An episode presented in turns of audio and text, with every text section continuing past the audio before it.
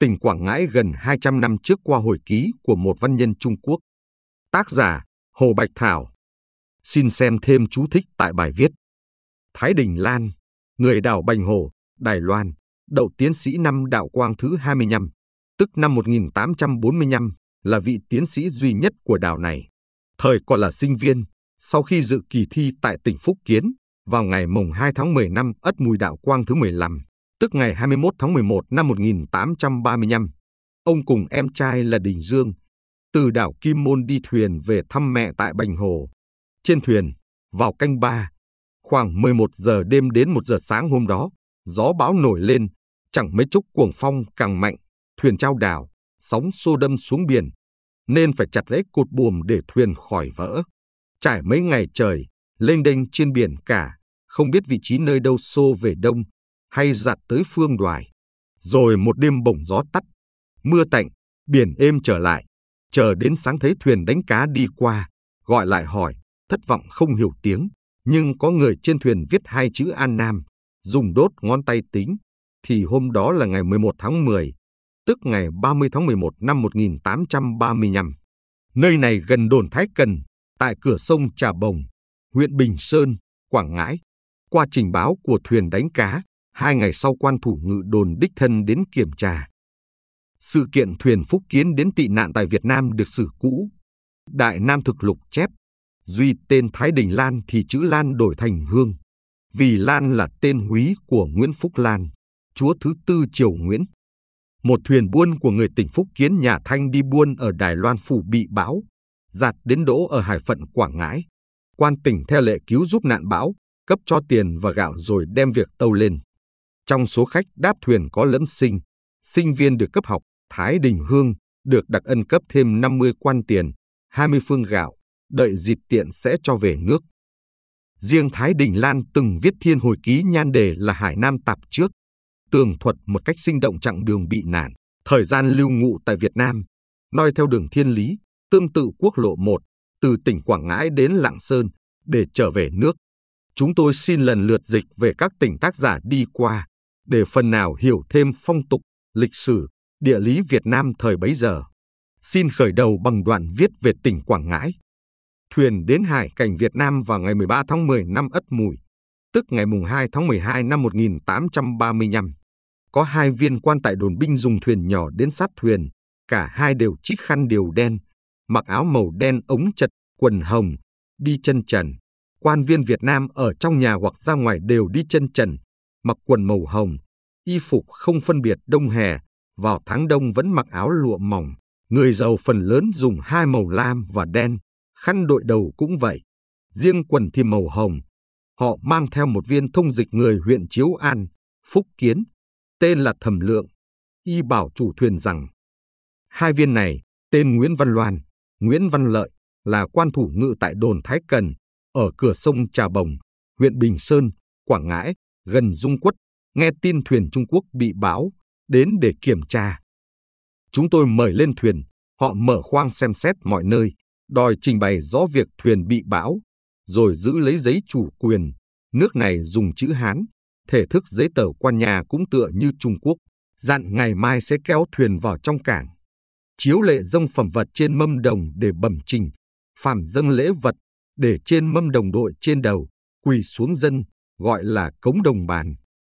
Hôm sau, ngày mùng 3 tháng 12 năm 1835, vào lúc gần trưa, thấy mấy chục thuyền trải đánh cá, răng buồm lá cây, lao đến như bay. Viên thông dịch điều một số người lên thuyền chúng tôi, kẻ thì cầm tay lái, kẻ thì kéo nao thuyền lên, lệnh các thuyền trải buộc dây vào mũi thuyền rồi kéo, thuyền từ từ đi theo.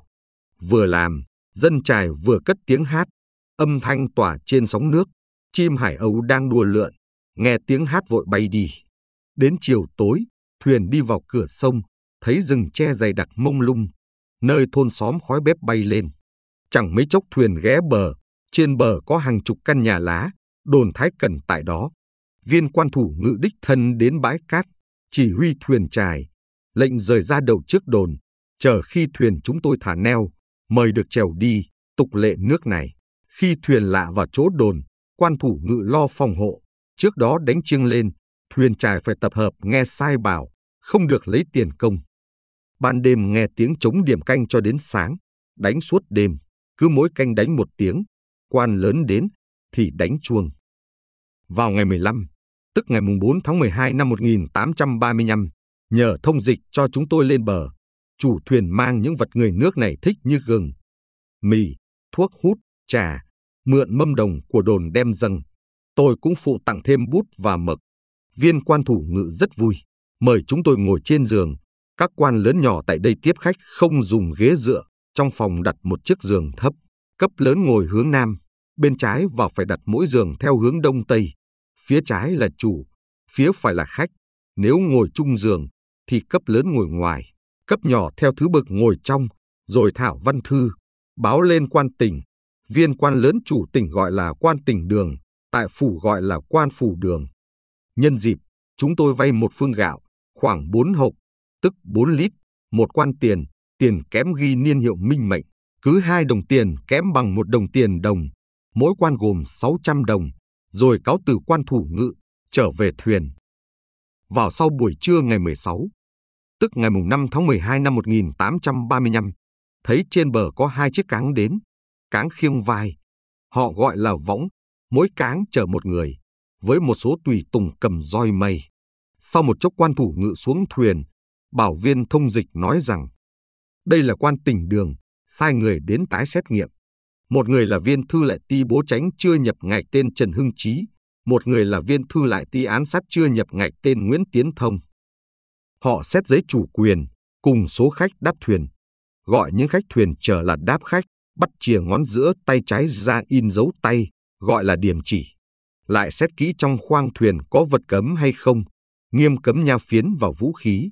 Điều tra ra cướp biển thì xử chém, đo chiều ngang, chiều dọc thuyền bằng trượng, xích, khoang thuyền sâu hay cạn để làm hồ sơ tính thuế. Nếu trong thuyền không có hàng hóa thì được miễn chịu thuế. Lại lấy giấy bút ra, ghi những điều vấn đáp, hẹn tôi ngày hôm sau đến gặp quan lớn tại tỉnh đường, rồi lên bờ đi. Sáng hôm sau, những viên chức này đáp thuyền nhỏ đến đón tôi, chủ thuyền cùng đi. Gió thổi nhẹ, nước chảy chậm, theo sông hơn 10 dặm, một dặm là 576 mét, thì lên bờ. Bấy giờ đã trưa, theo đường nhỏ đi hai, ba dặm đến chợ Lộ Mẫn, âm đường gọi là Lật Vạn, có đồn lính.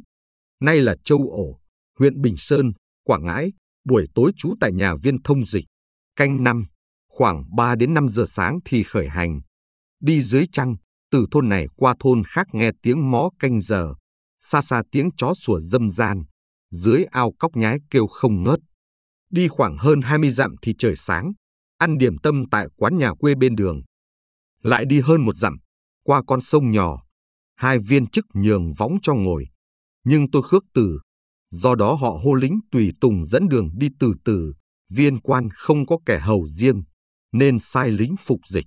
Bấy giờ đi trên đại lộ rộng hơn hai trượng, một trượng là 3,2 mét, nước này chỉ có một đại lộ, thông Nam Bắc, hai bên bờ trồng mít, cứ 10 bước trồng một cây, cành lá sum xuê, tỏa bóng đầy mặt đất, gió mát vi vu, thổi lồng qua tay áo.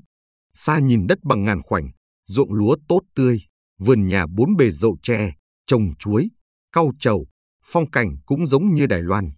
Trên đường thỉnh thoảng qua cầu làm bằng tre, lớp cũ lớp mới chồng lên nhau, dưới có đà gỗ bắc ngang nâng đỡ, đạp từng bước đi qua, dưới chân cảm thấy mềm lún. Qua sông Trà Khúc, hơn một dặm đến tỉnh thành Quảng Ngãi. Trông coi tỉnh có một viên quan bố chính, một quan án sát, một quan chấn binh, hai ti phiên, niết, người ta quen gọi là quan bố chính, quan án sát, tổng binh gọi là ông quan chấn, xưng gộp ba vị là tam quan đường. Thành nhỏ, tục gọi là thành cù mông hay chính mông, có ba cửa đông, tây, bắc, văn phòng quan, kho tàng, trại lính đều ở trong thành, dân chúng buôn bán ở ngoài thành, phàm các tỉnh thành, quận thành, dân không được ở trong đó. Chúng tôi đến chợ chính mông gặp người đường. Người nước này gọi người Trung Quốc là người đường hoặc người thiên triều, tên là Lâm Tốn, người đất đồng An Phúc Kiến mời đến nhà. Phút chốc ủy viên dục đi gặp quan lớn. Tôi theo đi vào thành, người xem đứng đầy đường. Đến dinh thự, dẫn vào sảnh đường lớn, dinh quan chỉ có một sảnh đường. Sáng chiều làm việc đều tại đây, thuộc viên, thư lại đều tụ tập tại sảnh đường lo công việc, hết giờ mọi người về nhà. Hai quan lớn ngồi tại đây, viên thông dịch nói nhỏ cho biết. Một vị là viên bố tránh họ tôn thất, Nguyễn Bạch, một vị là án sát đặng kim giản. Chúng tôi bước lên vái chào hai quan, hai vị cũng đứng lên vái chào, rồi chỉ vào chiếc giường thấp tại phía bên phải mời ngồi, hướng về viên thông dịch nói một hồi, nhưng viên thông dịch không dịch nổi. Hiểu biết của thông dịch chỉ dịch nổi những câu tầm thường ngoài đường, ngoài chợ, chứ cao hơn không dịch nổi. Viên quan lớn bèn viết trên giấy hỏi về quê quán, lý lịch, cùng tình trạng gặp bão, tôi bèn đem đầu đuôi chép rõ ra. Cả hai gật đầu suýt xoa, ra vẻ hết sức thương cảm, bèn gọi bang trưởng Phúc Kiến Trịnh Kim người Đồng An đến, bảo chọn phòng ốc cho ở. Người đường ở đây phần nhiều là Mân và Việt, Mân gọi là bang Phúc Kiến, Việt gọi là bang Quảng Đông, mỗi xứ lập một bang trưởng để làm việc công. Rồi cấp cho hai phương gạo, hai quan tiền để ăn tiêu hàng ngày, lại gọi chủ thuyền vào, cho mở khoang thuyền, bán hàng còn lại. Tôi đứng lên cảm tạ, xin rút lui, trú tại nhà Lâm Tốn. Ngày 19 tháng 10, tức ngày 8 tháng 12 năm 1835, tôi soạn một bài văn, rồi nhờ bang trưởng dâng lên cho đại quan. Đại quan hoan nghênh tán thưởng, bèn dâng sớ lên quốc vương, cùng đính kèm bài văn. Quốc vương tại thành Phú Xuân Huế, cách tỉnh Quảng Ngãi 7 ngày lộ trình. Chiều hôm đó, quan bố chính sai thư lại mang các đề về tứ thư, ngũ kinh, thi phú, yêu cầu tôi viết. Hẹn giờ thìn, khoảng 7 đến 9 giờ sáng hôm sau đến lấy bản thảo. Chiều tối, án sát họ đặng cũng sai thư lại mang các đề đến, nội dung cũng giống như quan bố chính vậy. Tôi y theo kỳ hạn, soạn xong đem trình, họ đọc nhưng không hoàn lại. Đến ngày 22, đến xin tạm biệt quan lớn, trở lại thuyền. Ngày 24, cùng em trai lấy hành lý, từ biệt người trong thuyền, quay lại tỉnh thành Quảng Ngãi, từ đó không còn trở lại thuyền nữa. Ngày 26, quan lớn nghe rằng tôi đã đến, lệnh các thuộc viên, một chi phủ, hai thông phán, hai kinh lịch, hai chi huyện, một huyện thừa, một giáo dụ, cùng đến gặp, vì phòng hẹp, nên chào hỏi nhau rồi tan, không kịp hỏi tên. Sáng hôm sau đến gặp quan lớn, mọi người đều có mặt, tôi nhân bái tạ tấm lòng thịnh tình và tự hài tội làm phiền, rồi gặp lúc sành đường có sự kiện, nên cáo lui. Tại đây vài ngày, các quan lại, nhân sĩ rầm rộ đến gặp, kể có hàng trăm, gọi tôi là ông sinh viên, tục nước này, gọi người tôn kính là ông hoặc thầy, có kẻ hỏi văn, có kẻ xin viết chữ, không kham được sự quấy nhiễu. Duy tình cảm giữa tôi với các viên thư lại ti bố chính Bùi Hữu Trực, Nguyễn Sĩ Long thì rất thắm thiết. Ngày mùng 5 tháng 11, tức ngày 24 tháng 12 năm 1835, quan lớn sai người báo cho biết có chiếu chỉ của quốc vương Minh Mệnh đến, bèn cấp tốc đến thành, đọc bản sao phê son như sau. Tên này thuộc loại văn học xuất thân, bất hạnh bị nạn gió bão, tiền của Khánh tận, thực đáng nên giúp. Tỉnh Quảng Ngãi đã cấp phát tiền và gạo, nay ra ơn tăng thưởng 50 quan tiền, 20 phương gạo để ăn tiêu, nhắm biểu thị sự giúp đỡ sinh viên bị tai nạn của thiên triều. Riêng những người bị nạn trên thuyền, chiếu theo số lượng, mỗi người một tháng cấp cho một phương gạo. Bèn soạn văn từ cảm tạ, đến kho tỉnh lãnh trợ cấp, đều phát đầy đủ. Do đó các quan lớn rất kính trọng, gặp lúc rảnh gọi đến cùng bút đàm. Vào ngày 9, tức ngày 28 tháng 12 năm 1835, tân tiến sĩ Lê Triều Quý cùng đi với viên tri phủ Phạm Hoa Trình đến thăm. Ông họ Phạm từng giữ chức phó sứ đi Cống Thiên Triều, sáng tác một tập thơ, lấy từ túi áo ra, đem cho tôi xem, bèn bình phẩm chi tiết và làm thơ tặng. Sang ngày 10, gặp Hoàng Văn, người đất Long Khê Phúc Kiến, trú tại phố Quảng Ngãi, nói rằng anh ta đã trở về Phúc Kiến ba lần. Về Phúc Kiến có hai đường, từ Quỳnh Châu, Quảng Đông qua biển đến Xích Khảm là đường ngoài, có cướp trộm. Nhiều người mới nên đi. Một đường từ Quảng Tây, tương đối xa, nhưng không lo bị trộm cướp mai phục. Anh ta nói về đường đi rất rõ ràng, tôi rất mừng bèn quyết định về. Ngày hôm sau dâng thư lên quan lớn, xin cấp phí tổn hành trình, do đường bộ trở về nhà. Quan lớn cho rằng trái với thông lệ, nên ra vẻ đăm chiêu. Theo lệ cũ, phàm thuyền Trung Quốc bị tai nạn gió bão đến đây, nếu là viên chức văn võ, cùng thân sĩ, cho đáp thuyền quan, hộ tống trở về nước, dân buôn thì do đường bộ trở về. Nhưng tôi ra sức xin, mới viết sớ trình lên. Vào ngày 13, tức ngày mùng 1 tháng 1 năm 1836, đến phố Quảng Ngãi. Phố Quảng Ngãi cách thành 30 dặm, khoảng 17 km.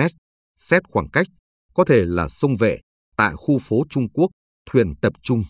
Chú tại nhà Hoàng Văn, bàn chuyện quê hương rất vui. Chủ nhân gọi vợ con ra chào, người Hoa tranh nhau đến thăm. Ở hai đêm thì trở về chỗ cũ. Ngày 20, thầy giáo tư thục Trần Hưng Đạo mời uống rượu ngâm thơ. Thầy dạy học trò tứ thư, kinh sử, thi phú giống như Trung Quốc. Học trò viết bài, dùng bút tre, chấm mực bằng bùn trên nghiên đá, rất thô sơ, bút mực rất ít, kẻ học chữ không có giấy viết chữ mẫu để đổ lên. Nhưng có trò đặt giấy lên bàn tay, viết chữ thảo rất nhanh. Ông Trần Thông Kinh Sử, biết làm thơ, người ta gọi là ông thầy, gọi tiên sinh là thầy. Từ đó, các nhân sĩ gọi uống rượu ngày một đông. Vào ngày 6 tháng Chạp, tức ngày 23 tháng 1 năm 1836, Vương sai sứ giả Bùi Kính Thúc, cử nhân chi huyện Hậu Bổ, gặp tôi. Đích thân đến nơi trọ ân cần an ủi. Ngày hôm sau tôi đến Cảm Tà, các quan đều có mặt tại tỉnh đường. Sứ giả cùng các quan lớn thể theo ý của Vương, đều khuyên tôi bỏ đường bộ đi thuyền, dự định mùa xuân năm sau khi gió từ phương Nam khởi phát, sẽ dùng thuyền quan trở đến Hạ Châu Phúc Kiến. Mọi người đều cho là thuận tiện. Tôi bảo rằng muốn về nhà sớm để phụng dưỡng mẹ. Hai bên thảo luận qua lại bằng bút đàm từ giờ thìn đến giờ mùi, từ 7 giờ sáng đến 3 giờ chiều. Lời yêu cầu của tôi rất cương quyết. Bây giờ sứ giả bắt đầu truyền ý, hẹn khi trở về Kinh Tâu Trình, sẽ đem xuống bộ nghị bàn, rồi ngay đêm hôm đó khởi hành. Tôi về nhà bồn chồn lo lắng thành bệnh, trong 10 ngày không ngồi dậy được, quan lớn thường sai người đến thăm hỏi. Rồi đến sáng sớm ngày 19, tức ngày mùng 5 tháng 2 năm 1836, ủy viên trước đây đến xét thuyền là Trần Hưng Chí đến chúc mừng rằng bộ bàn nghị đã chấp thuận.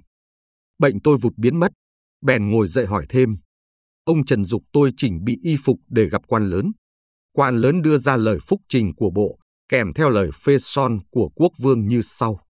Cứ tên này mấy lần xin đi đường bộ trở về quê cũ. Không thể ở lâu, Lý nên chấp nhận lời xin, lệnh bộ hộ đưa cho 10 lạng bạch kim để giúp hành trình, vẫn do quan tình liệu biện thật ổn thỏa. Tôi đọc xong, khóc cảm tạ, xin quan lớn định ngày lên đường. Án sát họ đặng chảy nước mắt nói, túc hạ trở về là phải. Từ nay chân trời Nam Bắc, biết ngày nào gặp nhau. Tôi cũng buồn không ngăn được, bèn cáo từ rồi bảo em chuẩn bị hành lý, mướn người đi phụ theo và từ biệt những người quen biết. Ngày hôm sau, tức ngày 6 tháng 2 năm 1836, hai quan lớn sai đem tiền của bộ hộ cho, cùng giấy hộ chiếu, sai một viên cai đội mang theo 20 lính hộ tống đến Quảng Nam, cấp văn thư dọc đường hoán đổi lính, chi cấp lương ăn, lại tặng thêm 5 lượng bạc. Án sát họ đặng sai người thân đến biếu quế và thơ văn đựng trong ống ngà voi, tôi nhận và bái tạ bằng thơ. Lại được thư lại bùi hữu trực biếu ba quan tiền, và các đồng hương lâm khiểm người đồng an, lâm tốn, trịnh kim tặng thuốc men, những người khác gửi tiền đều khước từ. Vào buổi sáng ngày 21, gửi thư văn xin cảm tạ quốc vương. Quan lớn đưa ra khỏi dinh, từ chi phủ trở xuống tiễn tại ngoài thành. Các vị đồng hương đưa đến bờ sông Trà Khúc, nhỏ nước mắt tạm biệt. Chủ thuyền và người trong thuyền đều lưu lại, chờ khi thuận tiện có thuyền mới trở về. Tính ra thời gian ở Quảng Ngãi hơn 50 ngày, trời mưa, lam chướng nhiều, đất lại bùn lầy, chân khó mà cất bước, y phục, dép guốc, giường chiếu đều ẩm ướt, ngày đêm ruồi mũi vo ve, gặp được hôm tạnh thì đi gặp quan lớn, đón tiếp người đến thăm. Nên tôi không có dịp du lịch tiêu khiển, thăm sông núi, vườn rừng. Do đó bồi hồi buồn bã, trong lòng u uất không yên. Rồi được về, anh em tôi như chim hạc được ra khỏi lồng, hăng hái vỗ cánh bay đi, không nghĩ đến tiền đồ còn hàng vạn dặm. Música